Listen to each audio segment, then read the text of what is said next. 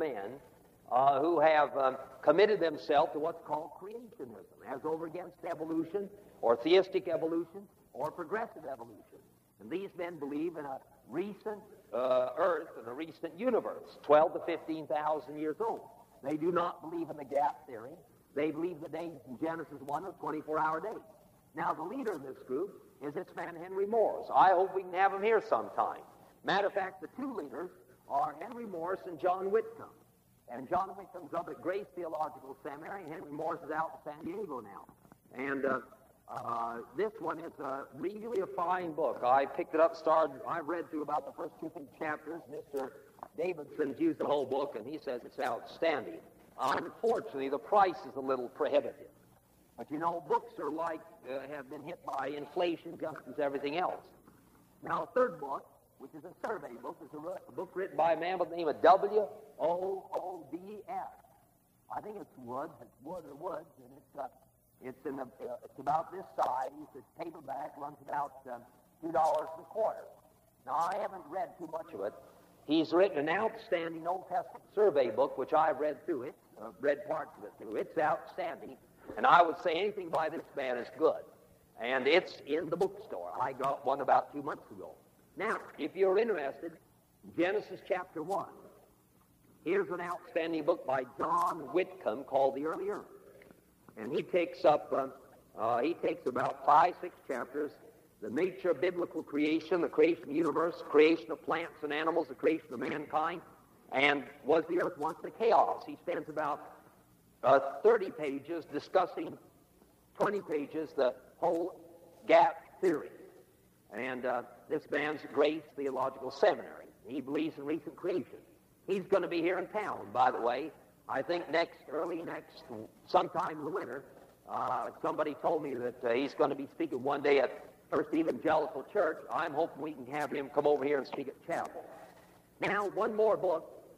The state of California has probably done more work and uh, uh, more than any other state has done work in, in advancing the creationist viewpoint in public schools, high schools, grade schools, and so on down the line.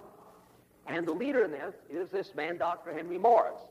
And a, a group of scientists, Christian scientists, scientists who are Christians, not Christian scientists, but scientists who are Christians, had developed this book called Scientific Creationism. And this is a book now that's being used in some of the public high schools. And they stay away from religious, uh, you know, uh, preaching or anything like that. It's uh, purely scientific.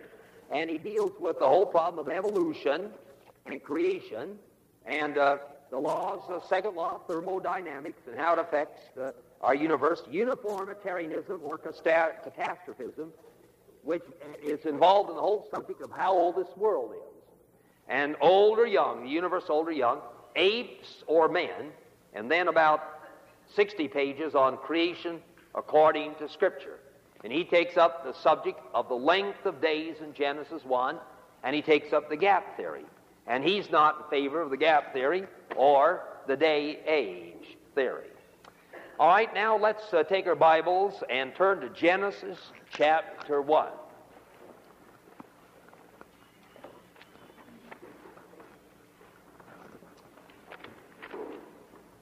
Genesis chapter 1. And we're going to read the first five verses of Genesis chapter 1. Now, I hope you bring your Bible. And uh, Genesis chapter 1. Let's read the first five verses of Genesis 1. In the beginning, God created the heaven and the earth. And the earth was without form and void, and darkness was upon the face of the deep. And the Spirit of God moved upon the face of the waters. Now, the word deep and waters refers to the same thing. And God said, Let there be light, and there was light. God saw the light that was good, and God divided the light from the darkness. And God called the light day, and the darkness he called night. And there was the evening, and there came the morning, dash, the first day. And then in Genesis, verse 6 to 8, you have the uh, creation of the expanse. And in verse 8 it says, God called that expanse heaven. And there came the evening, and there came the morning, the second day. And then he, uh, he uh, gathers the waters together creates, uh, forms the land, and creates vegetation. Verses 9 to 13. And verse 13 says, And there came the evening, and then there came the morning, the third day, so that a day was reckoned from morning to morning. And then in verses 14 to 19, the creation of the uh, sun and the moon and the stars. And we read in verse 19, And then came the evening, and then came the morning, the fourth day. And then in verses 20 to 23, we have the creation of marine life and uh, uh, the birds of the air. That is, the animals that, that, uh, whose habitat is the hydrosphere, the water, and the atmosphere, the air. And the end of that, verse 23, then came the evening, and then came the morning, the fifth day. Then 24 to 31, God first create, he does two things. The creation of uh, land animals, 25 and 26, and then the creation of man, uh, 26 to 31. And verse 31 says, God saw everything that he had made, behold, it was very good. And then came the evening, and then came the morning, the sixth day. And then we have uh, verse 2, Genesis 2, and on the seventh day, God ended his work which he had made. He rested on the seventh day from all the work which he had made. God blessed the seventh day and sanctified it because in he had rested from all his work which God created and made. Notice those two last words? Created and made. And both are found in the book of in Genesis chapter 1. Now let's begin with prayer. Father, we thank thee for this fine group out here tonight. We thank thee for this great chapter which gives us an insight into, uh, into the creation of the world and the universe and man. Uh, there are a lot of things that are not here that we perhaps might like to know, but they're sufficient for what we need to know. And so we pray, Lord, that as we move through this chapter, thou enable us to understand it. We pray this in Jesus' name. Amen. Now, let's take just a minute review. Last time we, uh, we looked at the form, the pattern of Genesis chapter 1, verse 1 to Genesis chapter 2, verse 3. In Genesis 1, 1 to 2, 3, we have the creation of the world. And uh, that creation of the world is in so to speak, four stages. And that's the outline that you have. I discovered, by the way, how you turn it on. All you have to do is push a little lever here from last time. Now, here's the way I, I view Genesis 1 1, Genesis 1 1 to 2 3. Does that come out? Is that all right? Is that coming out? All right. Now let's draw a line along here. Genesis 1 1 we have the initial act of creation, the creation of the heavens and earth. Now, I can't write all that out. Here is the beginning of the universe. Here's the beginning of what we call this space, time, mass universe. The creation of the heavens and the earth.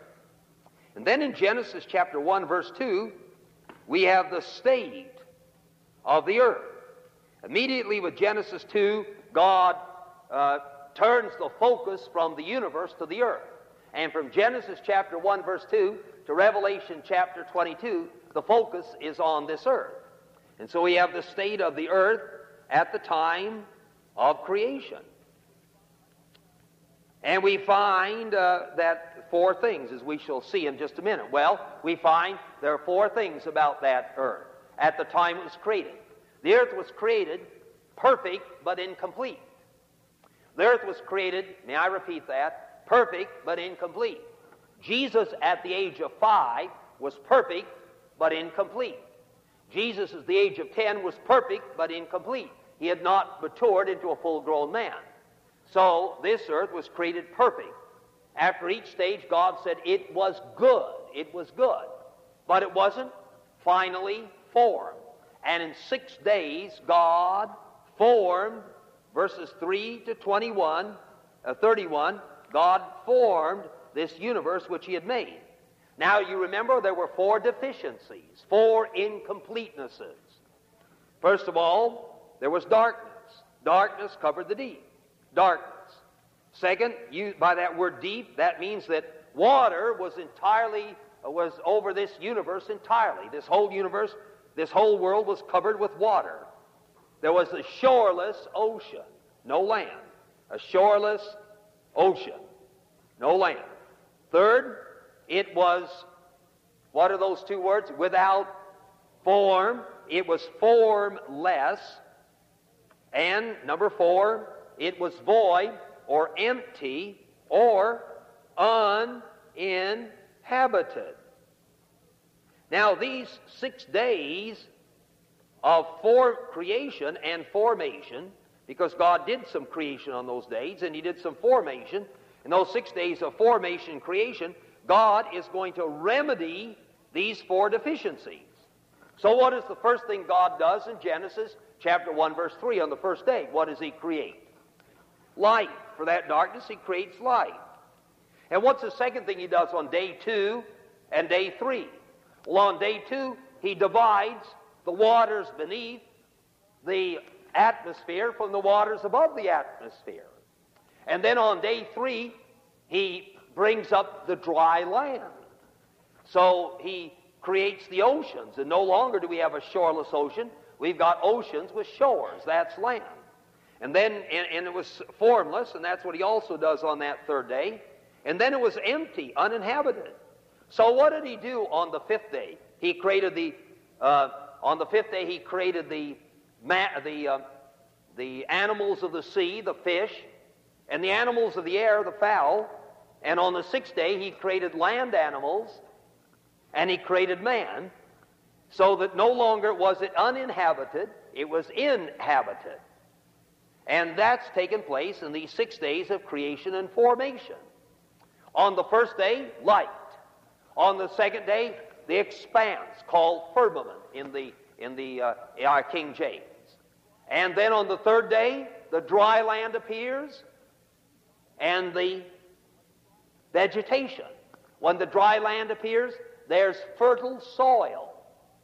And from that fertile soil, God creates vegetation, fully, fully aged, on the day that He created it.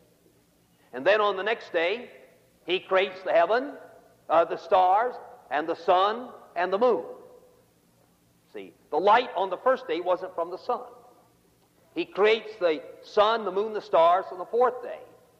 And then on the fifth day, He creates the animals of the seas and the oceans, and he creates the animals that fly in the air. And then on the sixth day, he creates the land animals and man, and he's finished. And when he finishes, he's given to this earth form and filling.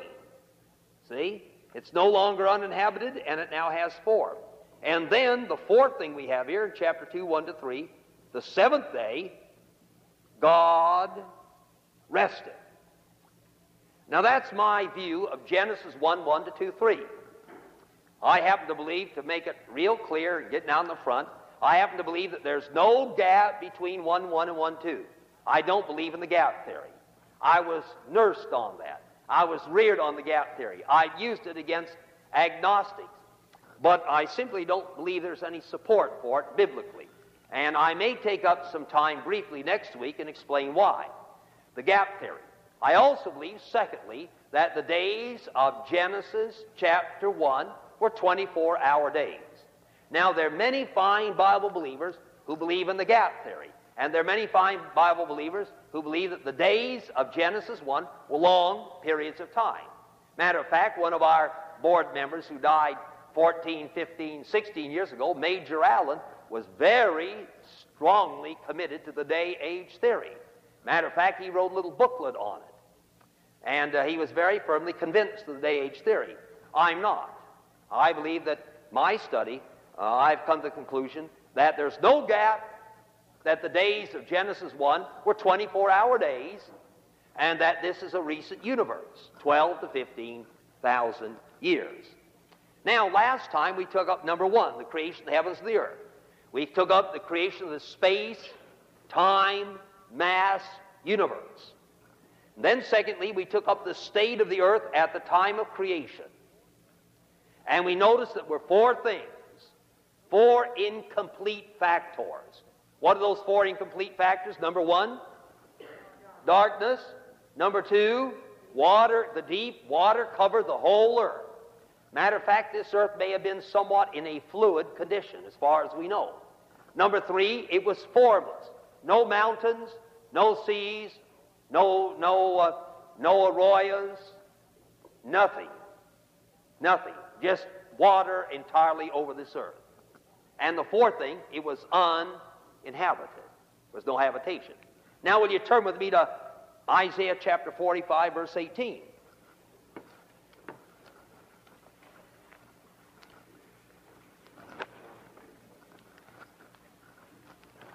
Isaiah chapter 45, verse 18.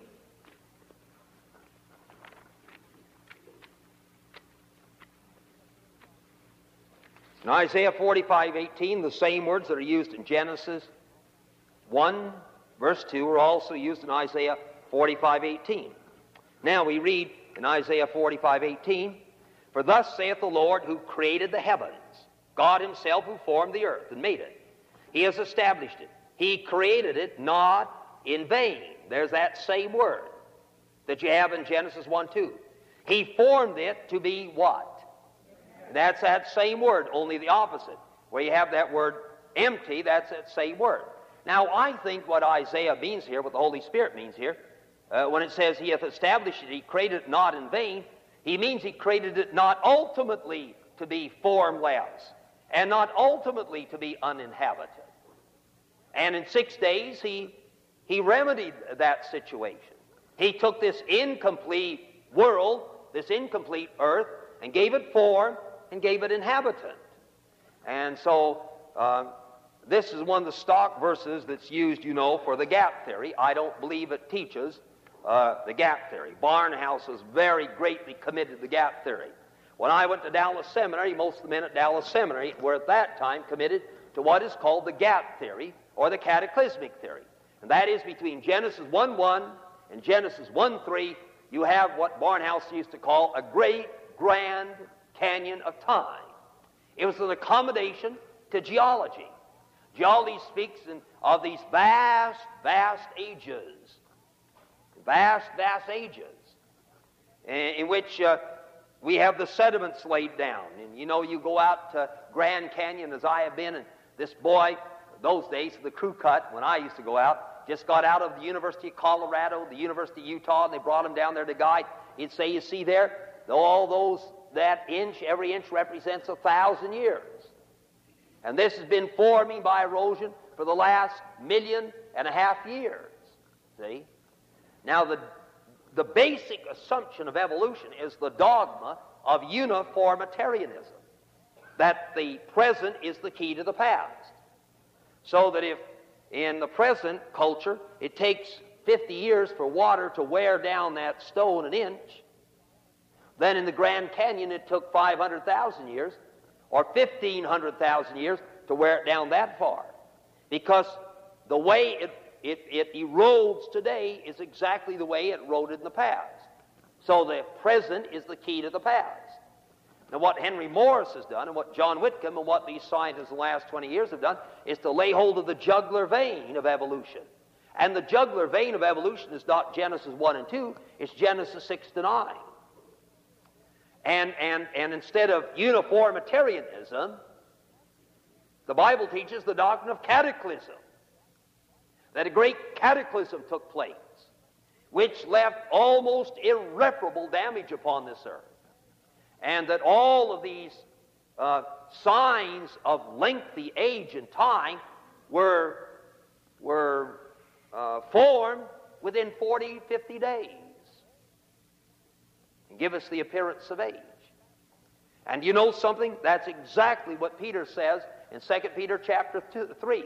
Peter challenges the dogma of uniformitarianism in 2 Peter chapter 3. I looked at a geology book a short while ago, and on page 20 of that geology book was a paragraph on uniformitarianism. And what it said was modern geologists simply do not even argue uniformitarianism. It's assumed as a fact. But as a matter of fact, it's not assumed as a fact. And the Bible challenges the dogma of uniformitarianism. The Bible says in 2 Peter chapter 3 that this they are willfully ignorant of, that the world was overflowed with a flood. And a matter of fact, it speaks in 2 Peter 3 of three worlds. And it calls that world before the flood, it calls it the world that was. And it calls this present world the now world. And it calls the world that's going to be created after, after the millennium, when it's destroyed by fire, it calls it the new world, the new heavens and the earth. Three worlds. And just as there'll be a drastic change between this world and the new world, because in the new world there'll be no sea, no ocean. Revelation 22 1. Revelation 21, verse 1. No sea, no sea in the new world. So there was this drastic a change between the first world of Genesis 1 through 9 and the present world. And uh,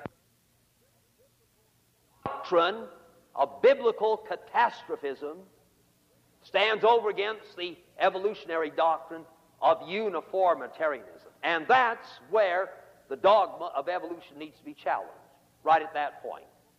And these men, in this book, by the way, Scientific Creationism, uh, challenge that. And uh, a book was written about 12 years ago called The Genesis Flood, written by these two men, Whitcomb and Morris. And I think in a few years it'll be a classic. And I recommend some of the classes, and maybe in one or two of you work through that book. It's a hard book to work through. But the evidence, I think, is, uh, is really overwhelming. Now let's take up these six days. These six days of creation and formation. We've looked at the creation of the heavens and the earth. And we looked at the state of the earth time of creation. Now we're going to look at the six days of creation and formation. Now, will you please take out that outline and um, let's look at those six. You just read them. May I have an outline? Just uh, I left one back there. Thank you, sir. Look at those six days of creation. Please get that out. Look at it. We'll read it. On the first day, the creation of light, Genesis 1 3 to 5. On the second day, the creation of the atmosphere and the hydrosphere. And in between them, the firmament or the expanse. On the third day, the formation of the dry land and the oceans and the creation of vegetation. On the fourth day, the creation of the sun, moon, and stars. On the fifth day, the creation of animals in the seas, the marine animals, and the animals in the air, the fowls of the air. And on the sixth day, the creation of land surface animals and man. Now let's take up those six days and get as far as we can on these six days. First day is the creation of light. Let's turn to Genesis chapter 1 and read verses 1 to 3 once again. Genesis chapter 1, verses 1 to 3. And God said, Let there be light. There, you know, there's a pattern to all of these. It's what they call F I A T, fiat, and fulfillment. Fiat means a command. So in each one of these six days, there's a fiat, there's a command, and there's a fulfillment. We don't have time. I don't want to take the time. But you'll find that in every one of these, there's kind of a pattern. God said, and, uh, and then second, he, he, he said something, let there be light or let this happen. And then he did it. And then he looked upon it, and he said it was good. And then there was the evening, morning, the first day, the sixth day, fourth day, whatever it is. There's a pattern to all of these. Basically, a command and then fulfillment. God said, let there be light. And there was light. And God saw the light, that it was good. And God divided the light from the darkness, and God called the light day, and the darkness he called night. And there came evening, and there came morning, dash, the first day. All right, now here's the first deficiency remedy. You remember we said there were four deficiencies in Genesis 1 2. And I don't quite like to use that word deficiency. But the word incompletenesses is a hard word to say. But there are four incomplete things that needed the formation. And the first one, darkness over all this universe. And so here God remedies that by creating light. And of course, light is the most essential thing that we have, I suppose. It'd be terrible to wander around in a dark universe. Many, many years ago, I went through Carlsbad Caverns. I mentioned it on a radio broadcast either last Sunday or this coming Sunday. And uh, they'd take you down the caverns, and at one place they'd turn out all the lights. And I'll tell you, if you've ever been in a dark place, it's a dark place in the cavern when they turn out all the lights. It's abysmal. You can almost feel it. You can almost feel it. Well, there wasn't any light. Total darkness at this point. And the first thing God made was light, because light, of course, enables us to move around. Uh, source of health, source of heat, source of so many things. And uh, we believe that Jesus Christ Himself, God created by His Word. All God did was speak the Word in all of these. God spoke the Word. And by His Word, this world was called into existence. By His Word, this light was called into existence. Now the question arises what was this light? What did He uh, create here? What was this light? Well, I don't think it was the sun. I think that was created on the fourth day. Now, there are two or three views on that among Bible believers. I simply believe that what God created here was the light waves. In other words, my friend, you know, it's just as easy for God to create the product, the light waves, as it is to create the generator. On the fourth day, God created the generator. On the first day, He created the product, the light waves. And neither one is difficult with God. Now, immediately the question comes up well, there's light before the sun. Well, we know that there's light before the sun. Lightning represents light apart from the sun. And sometimes scientists tell us that the aurora borealis represents light apart from the sun. And some scientists tell us today that, that, uh, that as far as the sun is concerned, that light is simply a covering of the sun. It surrounds the sun. Whether it comes essentially from the sun, they're not quite sure. But that really doesn't bother me. If God wanted to create light apart from the sun, if God is omnipotent, then He can do it. And I think that what God created here on the first day was light. And that light uh, had the same function that it did on the fourth day. On the fourth day, God created the sun, and, and he, he created the sun, and, and the light came from the sun, and that light divided the day from the darkness. So did the light on the first day. I believe furthermore that when God created this light on the first day and created it on the fourth day, He created it, now you'll have to listen here, He created it with the light waves already striking the earth. In other words, all through this, I believe that God created this universe with the appearance of age in it. See? I believe that God created this universe with the appearance of age. So when the scientists tell us that light waves have been traveling a million and a half years, and therefore this universe is a million and a half years old, we say, well, now that's on the assumption that the light wave was created starting from the sun. I don't think so. I think our analogy here is not our present uh, means, God's means of providence. The analogy here, the illustration, the miracles of Jesus. And I'll deal with that in a, a few minutes. And then God called the light day, which means that it was 12 hours long. And he called the night dark, uh, darkness night. And then came evening. And then came morning, the first day. Now, three questions. Was there light before the sun? My answer to that is yes. Second question is, what is the length of the day here? I believe the length of the day was 24 hours. Now, there um, on these days, there are probably three basic views on these days. Number one is the view which I hold, and that is that these were 24 hour days. The second view is that these were long periods of time. And there's some men who believe that these days were long periods of time. The Bible speaks of the day of the Lord. We know that the day of the Lord is a thousand seven years because the day of the Lord includes the seven years tribulation and the 1,000 years millennium. So the day of the Lord is a thousand seven years. And we say that every dog has his day. We don't mean 24 hours.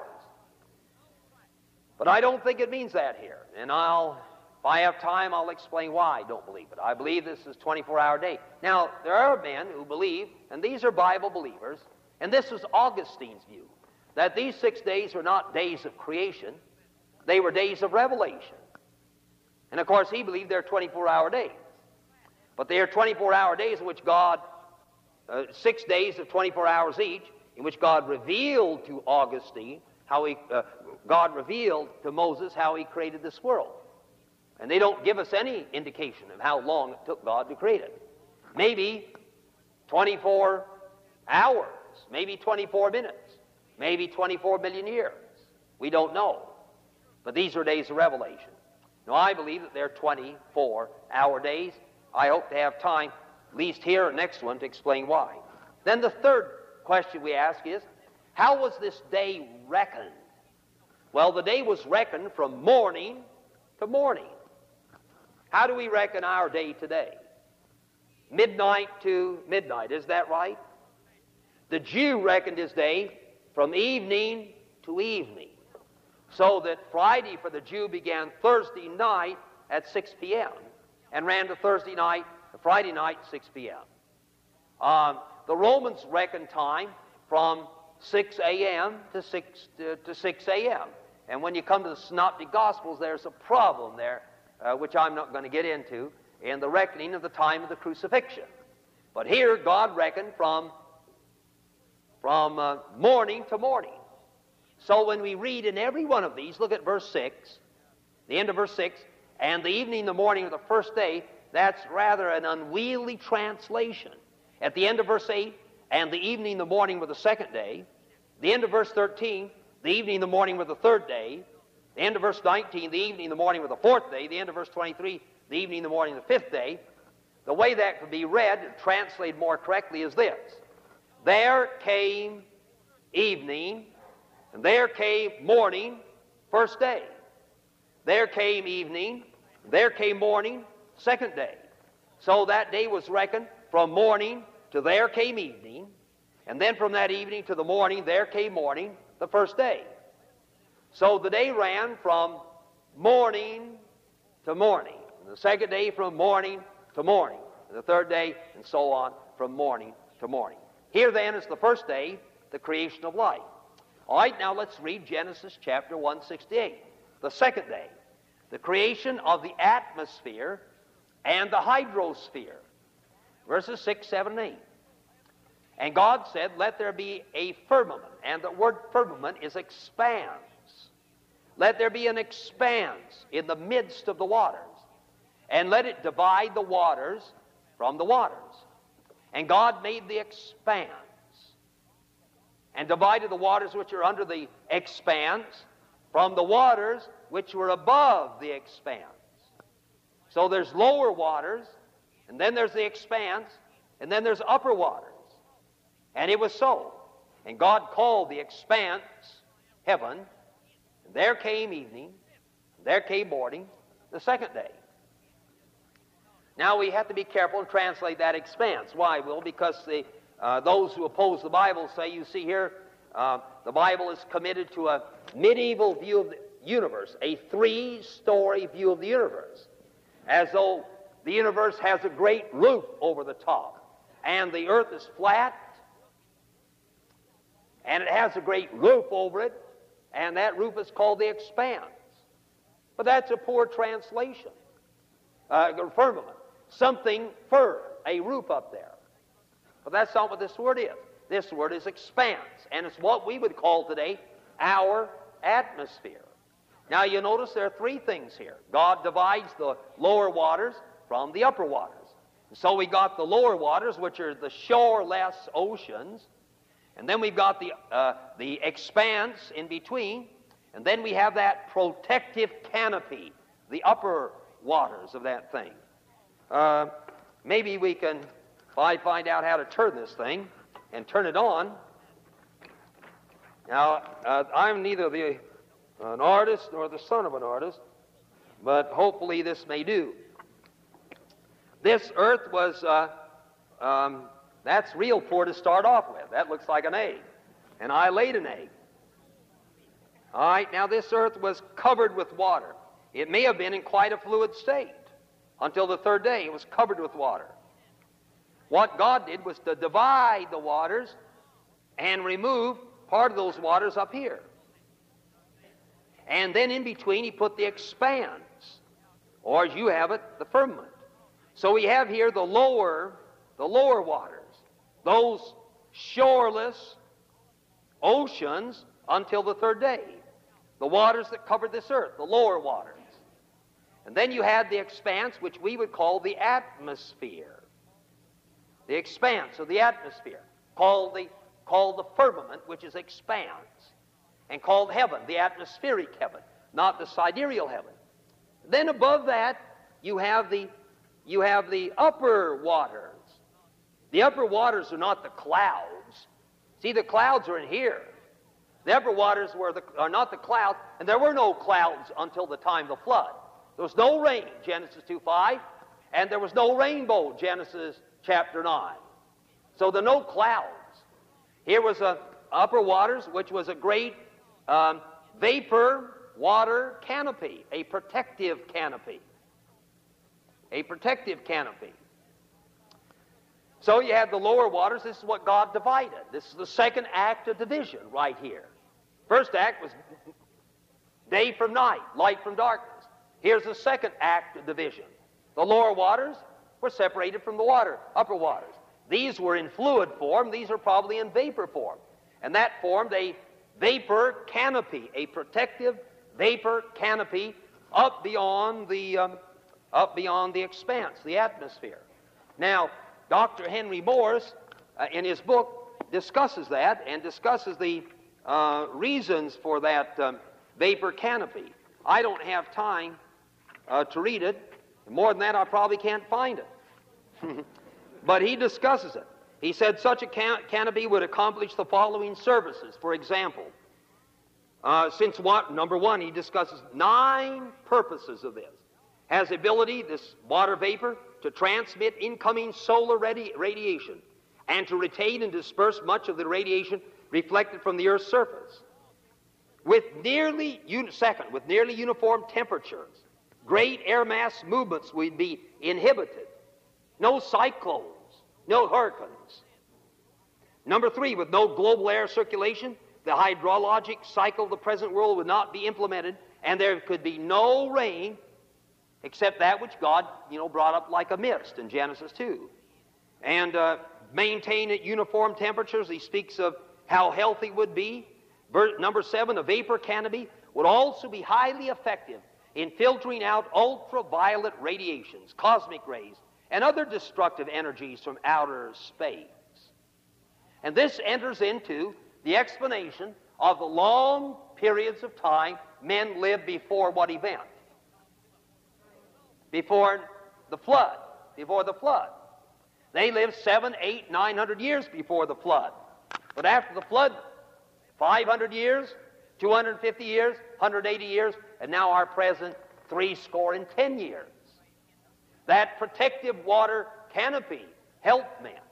Now that's the thing. If you turn over to Genesis chapter, Genesis chapter um, 7. Genesis chapter 7. When God sent the flood, the water for the flood came from two places. Genesis chapter 7, verse 11. In the 600th year of Noah's life, in the second month, the 17th day of the month, the same day, were all the fountains of the great deep broken out. That's the subterranean waters. They were unleashed to come up to the surface of the earth. The great fountains, uh, the fountains of the great deep were broken up, and the windows of heaven were opened. Now, when you look at the flood and study it, that can't simply be a heavy rain like we got here about a week ago. That couldn't be the clouds. I think the windows of heaven refers to this great water canopy that precipitated and fell in a great deluge upon this earth, and the under this subterranean uh, fountains the deep were loosed. And between these two, uh, water covered all this earth. You know how high that water was? How high? How high? As high as the highest mountain. I've been out to Mount Wilson, California.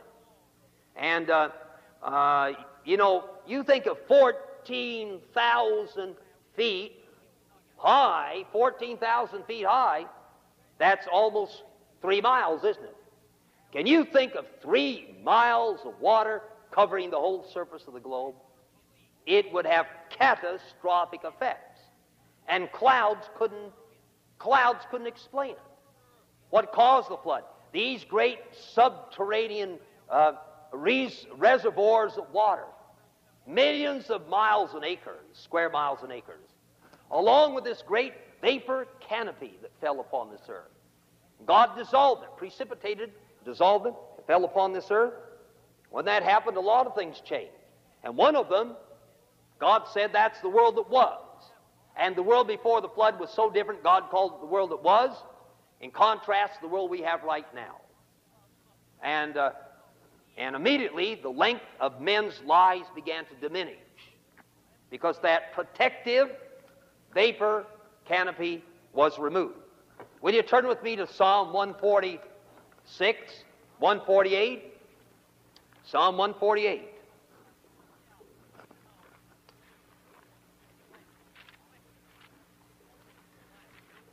I think we may have a suggestion here that during the millennium, that canopy may be restored. Do you know how long they're going to live in the millennium? Well, some will live all the way through it. Why, Isaiah says that in the millennium, a man that's 100 years old and dies is going to be considered an infant. See? A man that's, uh, why, we say that a man gets to 70 or 80, he's in his second childhood. Well, the Bible says that when a man dies in the millennium at the age of 100, he's going to be considered an infant. Because they're going to live, if a man lives properly before God, he'll live through the whole millennium, thousand years. And angels, and of course, children will be born, and some on board 300 miles along in the millennium, 300, uh, 300 years along the millennium, live the other 700, see? And so there'll be people living uh, 500, 600, 700, 800, 900 years in the millennium. And they will look young, see? Man that's 500 will look as young as uh, perhaps somebody that's 45 or 50. Uh, you know, I, I had a fella that years and years ago, I had a fella in my class that flunked about every course I taught. He didn't take many from me, but he flunked them all. He flunked most courses, but he was uh, exceedingly capable of asking irrelevant questions. and I'd be teaching the book of Romans and had my mind geared to teaching the book of Romans and really moving in, you know. And I'm kind of single track. When I get on Romans, I'm in Romans, nowhere else. And he'd raise his hand in the back. He'd, well, I don't, I normally, you know, look the other way, but he kept waving it, waving it. And I remember one time he waved it, teaching the book of Romans, he waved it. I said, all right, what is it? And I called his name. He said, Dr. Crichton, uh, how old was, uh, how old was Sarah when, when she went down into Egypt in Genesis 20. How do I know how old is Sarah when she went down to Egypt in Genesis 20? Uh, but another boy asked me about it about a week later. You know, when, when Abraham went down in Egypt, when Abraham went down in Egypt, Genesis 20, Isaac was already born. Sarah was 87 years of age when Isaac was born. And the king of Egypt desired her because she was a beautiful woman at 90 years of age, ladies. See? Well, how do you account for that? Well, in those days, you see, they lived till 175, 180, 190 years. So that a lady at 85, relatively, would only be maybe 35 or 40 years of age. And that's how I believe we explain it. Now look at Psalm 140. Now, I don't have any secrets, so don't come up to me later on, 85 and looking good. But, uh, uh, but um, and you know, I learned as a young preacher that whenever you speak of elderly people, they're old men, but they're mature ladies. See, I try to watch myself. Boy, I, I, I never guess a lady's age. Lady, don't ask me. I remember I was, George Hearn and I were looking for an apartment one time. We were going to room together. Both of us were single. Lady had an apartment. I shouldn't tell this, but I am anyway. Uh, lady had an apartment, and, uh, and uh, we got in there, we were joshing with her, and the price was about $140. It was really exorbitant. And she got on she wanted us to guess her age. Well, gospel truth was she is between 65 and 70. I knew it from other purposes, but I said, listen, you know, I believe you're about 52. she offered that apartment to us for $80. but we still didn't move in. All right, look at Psalm 148. Psalm 148. Praise him. Psalm 148, verse 4. Praise him, you heavens of heavens, and you waters that are where? above the heavens. If that refers to the atmosphere, perhaps that's the restoration of that vapor canopy for protective reasons in the millennium. Verse 6 He hath also established them forever and ever. He has made a decree which shall not pass. And that perhaps may be restored in the millennium. There is the second day, the creation, the creation, the formation of the expanse, and that vapor canopy for the well being of man. All right, now let's go to the third day. The third day. Verses 9 to 13. Genesis chapter 1, 9 to 13. And you know what we're going to do? We're just going to go to about 8.30, 8.35, and we'll just stop where we are and pick up at the next time because um, it's just difficult. Either I could do one of two ways, race through it, and then you wouldn't understand it. And I think most people are interested in understanding it to a degree, or else we can spend a little time. Now let's look at the third day, verses 9 to 13, Genesis 1. And God said, and God said, notice what are the first three words in your Bible in verse 3? God said, and in verse 6, the first three words. And in verse 9, God said. You see, there's a pattern, though. Verse 14, and God said. Now let's begin at verse 9. Here is the formation of the dry land and oceans and the creation of vegetation. God said, Let the waters under the heaven, that's the waters on this earth, let the waters under the atmosphere be gathered together into one place and let the dry land appear. And it was so. And God called the dry land earth, and the gathering together of the waters called he seas, the formation of the oceans. And God saw that it was good. Then a second thing. And God said, Let the earth bring forth vegetation, the herb yielding seed, and the fruit tree yielding fruit after its kind, whose seed is in itself upon the earth. And it was so. And the earth brought forth vegetation, and the fruit tree yielding fruit after its kind, whose seed is in itself upon the earth. And it was so. And the earth brought forth vegetation, and the herb yielding seed after its kind, and the tree yielding fruit, whose seed was in itself after its kind. Those are the two important words the seed in itself and after its kind. And God saw that it was good.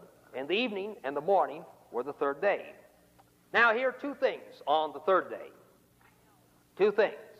First, the formation of the dry land and the oceans, and second, the creation of the vegetation. Now, let's look at these two.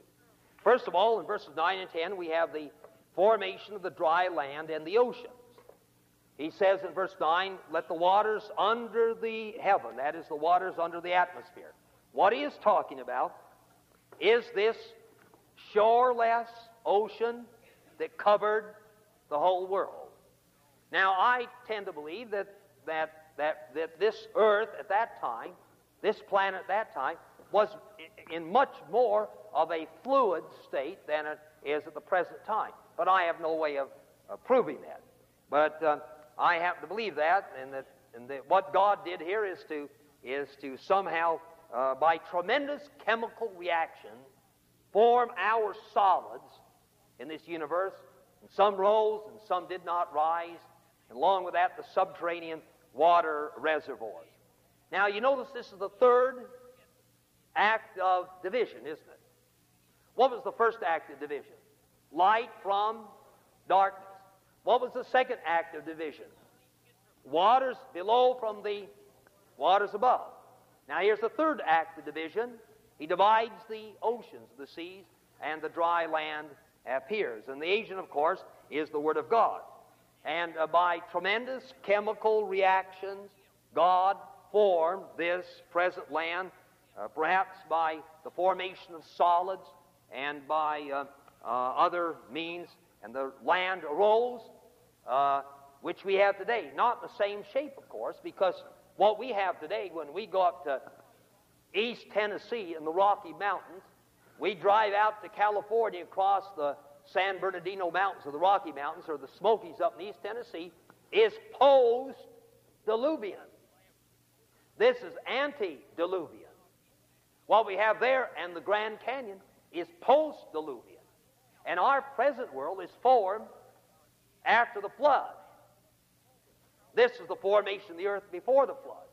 But no doubt it had its mountains and it had its rivers. And it says one water means that probably all the waters on the surface of the earth and in the rivers and in the lakes were all connected somehow with the subterranean waters at the same time. And I suppose that's what it means when it says the waters be gathered together in one place. It doesn't mean there's just one ocean. Many oceans, but gathered together one place means I, I gather that they were all connected together. So the dry land appears. And that means that the land is now fertile. And that means that the land that's fertile is now ready for the next thing. What's the next thing we have? Vegetation. You couldn't have vegetation without fertile land. And you couldn't have animals without fertile land. So after God divides the expanse, He parts the ocean and brings up the dry land and makes it fertile so it prepares for the, for the vegetation. Now, this is not our present ocean system. We have seven seas. According to the old song, you sail the seven seas. But that's not this right here. We don't know what form it took. May have well been that um, may have well been that Africa and South America prior to the flood were connected. You get a map of Africa and South America, you notice that they're formed the same way. And in Genesis chapter 11, it says that his day, Peleg, Peleg, which means division, in Peleg's day, it was divided. Now that may refer to the vision of tongues in Genesis 11. Because chronologically, Genesis 10 takes place after Genesis 11. Genesis 10 tells us about the table of nations and languages. Genesis 11 tells us how that was accomplished. So Genesis 11, 1 to 10, precedes Genesis chapter 10. And it says there that in his day, Genesis 11, Peleg's day, it was divided. Now, was that languages? Or does that mean the earth was divided? I don't know. But it might have been this flood that Africa, South America, were hinged together. And because of the flood, the cataclysmic effects of the flood, they were divided. Then the second thing we have here is the creation of the vegetation, verses 11 and 12 and 13. Now notice here, already there was preparation. What was that preparation? The dry land. See, there was preparation for this vegetation. There was a blanket of fertile soil already prepared for vegetation. Now, what was God's work? God's work was organizing. God used the chemical elements of the earth.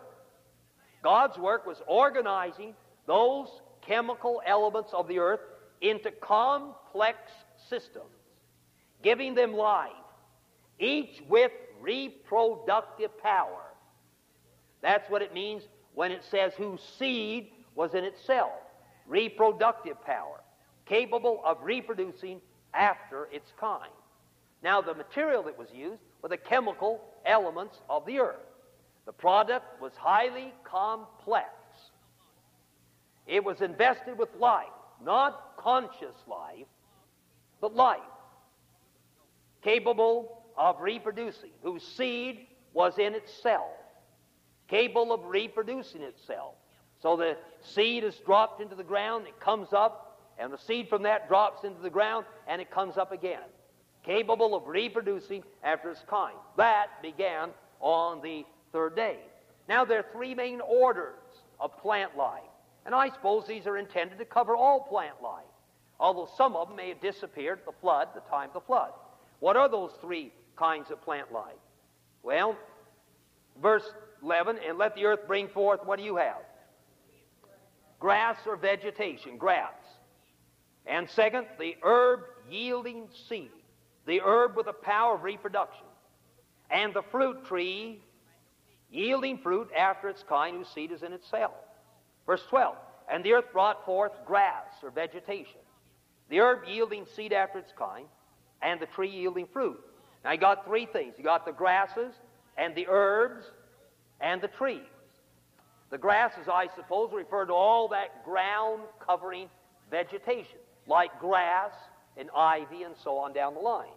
The herbs, I suppose, represent the bushes and the shrubs. And the trees refer to all the woody plants that we have, including fruit trees.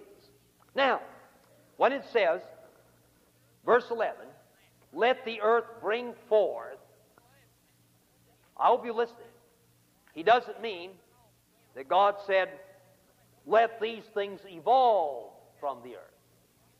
What God did here, I believe, He did in 24 hours. So when He says, let the earth bring forth, He's not supposing that there was a seed down there, and God said, let that seed germinate and spring forth, and maybe take a year to do it. See? What was done here was done instantaneously.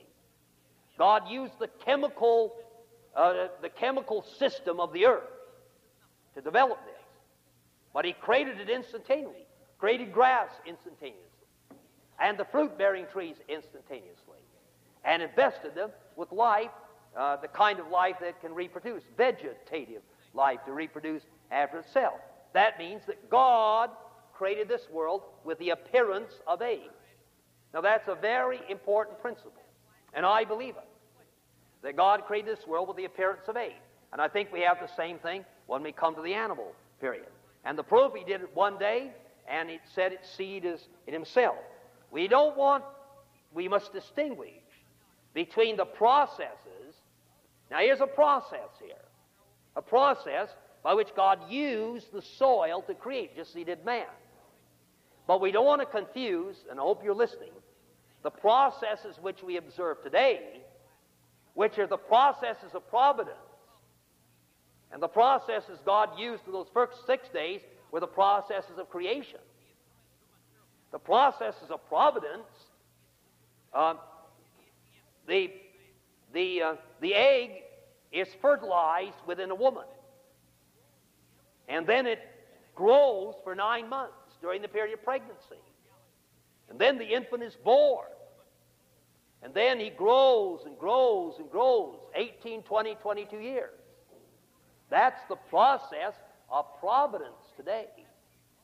But listen, when God created Adam, he didn't create him a little infant. See? He created them fully mature. So if a man came up, saw Adam one day, he'd say, Adam, you've been on this earth for 25 years. And Adam would say, No, I've only been here for one month. Well, you look 25 years old. You don't look one month old. You look 25 years old. Now, I'm not being facetious here, you see. You look 25 years old. No, I'm only one month old. God created Adam with the, what did I call that? Appearance of age. Now, I want you all to say that. God created Adam with what? Appearance of age. When God created the animals, He created them with the appearance of age. When God created the trees, He created them with the appearance of age. Did He put rings within the redwood trees in California? I don't know. But He created with the appearance of age. The analogy, the analogy to the uh, days of creation, the analogy to God's creative works now, are not His works of providence today. And the old Westminster Shorter Catechism was very profoundly correct when it distinguished between God's work of creation and God's work of providence. God's work of creation is instantaneous and immediate and with the appearance of age. God's work of providence is over a period of time. And what we have in Genesis 1 is not God's work of providence. That begins in Genesis 2. But God's work of creation. See? Now, the analogy, that is the miracles of Jesus. Let me take one illustration.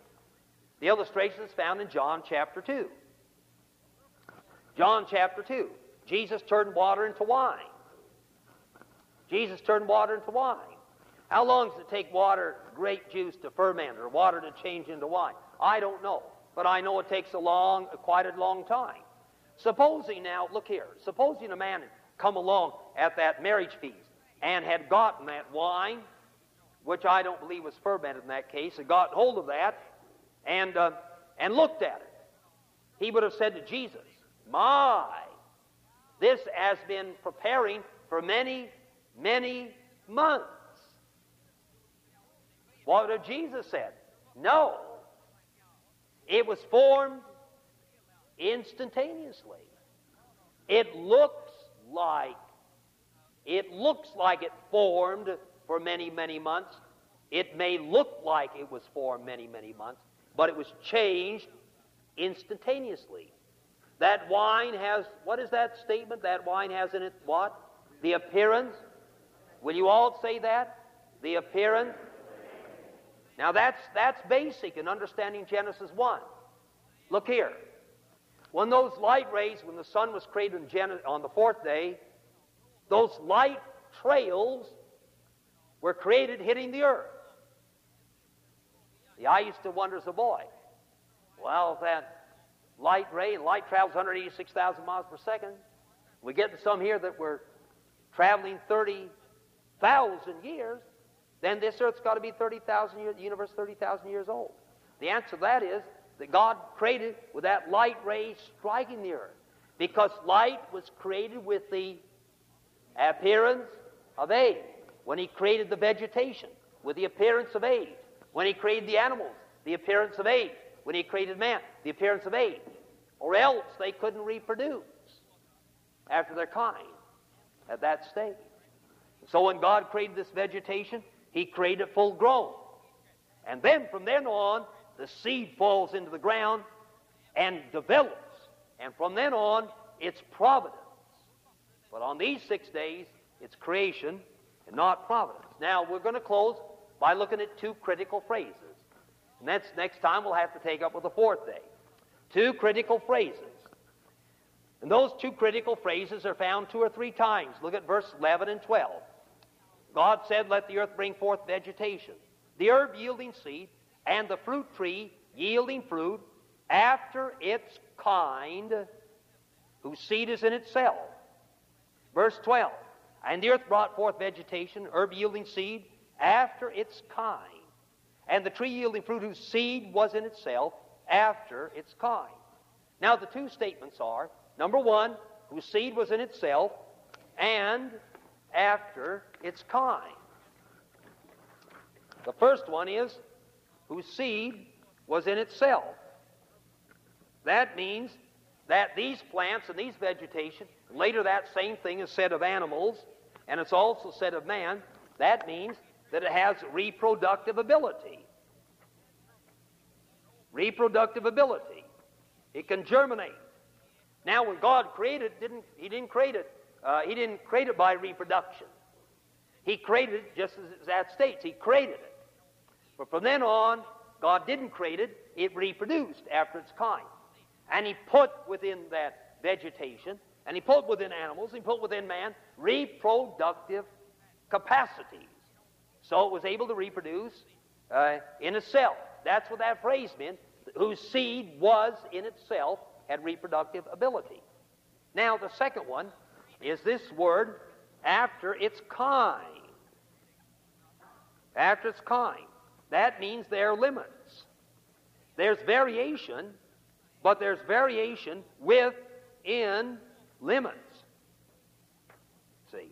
Now, that, of course, stands right directly across evolution. What is that kind? Well, I don't know, and nobody does really know. Is it, um, is it uh, the genera? Uh, is it a uh, species? Is it a family? What is that comparable to? Well, nobody knows, and it may be that one area is comparable to genera, one to species, one to family. We're not sure.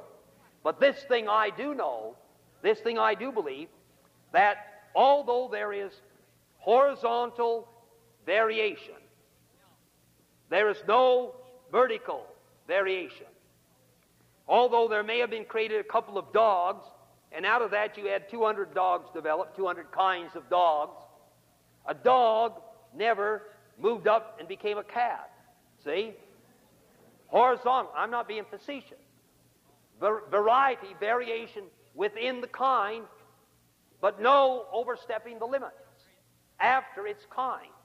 In other words, evolution says that there is one family tree in nature. One family tree. And out of this family tree came cats and whales and dogs and man. See, out of one, out of its single cell down here, one family tree. Not at all. The Bible pictures it as a great forest of trees. Great forest of trees. So here's the dog, that's one tree, and here's the cat, one tree, and here's another tree, and here's another, and here's man. We've got man. Now, man is developed into various races, but he comes from the one tree. But you never have transferred the dog to the cat, and the cat to the ape, and the ape to the man. The Bible believes in what's called a forest of trees, not a single tree. So, and that's what it means by this word K and and what is the what are the two words before that? What are the two words before the word kind? After. After its kind. It reproduces after its kind. It, there's variety within the kind, but it never oversteps that. There's horizontal movement, but no vertical movement. It stays within its kind. And in the development, there were limits, and what I like to say, variation within limits. Variation with limits. Horizontal variation, yes. Out of one dog, two dogs, two dogs, many dogs. See? But variation horizontally, but not variation vertically. Now I didn't I didn't get that phrase. I borrowed it. I'll have to be truthful and say that. All right, that's as far as we can get tonight. And uh, we're going to close at 25 to 9. So next time, what we're going to take up, you'll look here now and be real quiet while I make some announcements. what we're going to take up next time is the fourth day, the fifth day, and the sixth day. And we're going to look especially at the creation of man. I've handled a couple of things already that would have taken us time. That one about kind. And next time, I'll probably take up uh, why I believe in the 24 hour day and why I don't believe in the day age theory. And I especially want to leave about 20 or 25 minutes at the end of our study next time to speak on the creation of man. And I say that when man was created, there are seven basic facts created directly, created after the image of God, created bisexually, which means a man for a woman, not a man for a man. See? And that's stated in Genesis chapter 1. We're going to look at that next time. I'd like to make about four announcements.